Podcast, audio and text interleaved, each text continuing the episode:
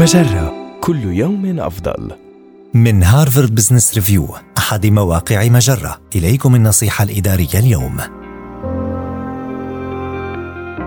ابدأ جهود التغيير بالاعتراف بالجهود السابقة التي باءت بالفشل. يمتلك معظم الشركات سجلاً حافلاً بالفشل في تنفيذ التغيير المؤسسي، لذا ننصح القادة الذين يبدأون جهود التغيير الجديدة بالاعتراف بالجهود التي باءت بالفشل في الماضي.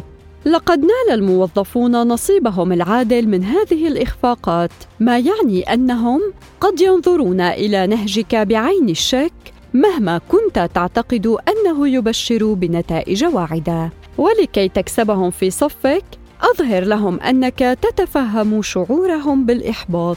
تحدث عن الوقت الذي ضيعوه في جهود التغيير السابقه والجهود التي بذلوها من أجل إنجاحها والالتزام العاطفي الذي أبدوه تجاهها. واعتذر عن النتائج المخيبة لهذه الجهود. نعم اعتذر حتى لو لم تكن مخطئا. واشرح أسباب فشل المبادرات السابقة بالتفصيل لأن ذلك سيعزز مصداقيتك.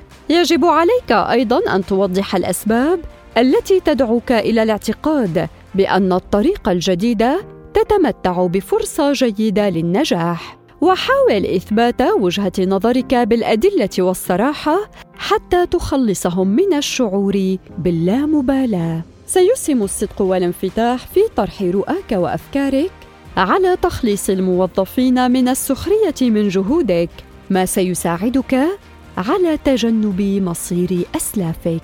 هذه النصيحة من مقال قيادة التغيير في شركة لم تفلح محاولاتها فيه. النصيحة الإدارية تأتيكم من هارفارد بزنس ريفيو أحد مواقع مجرة مصدرك الأول لأفضل محتوى عربي على الإنترنت. مجرة كل يوم أفضل.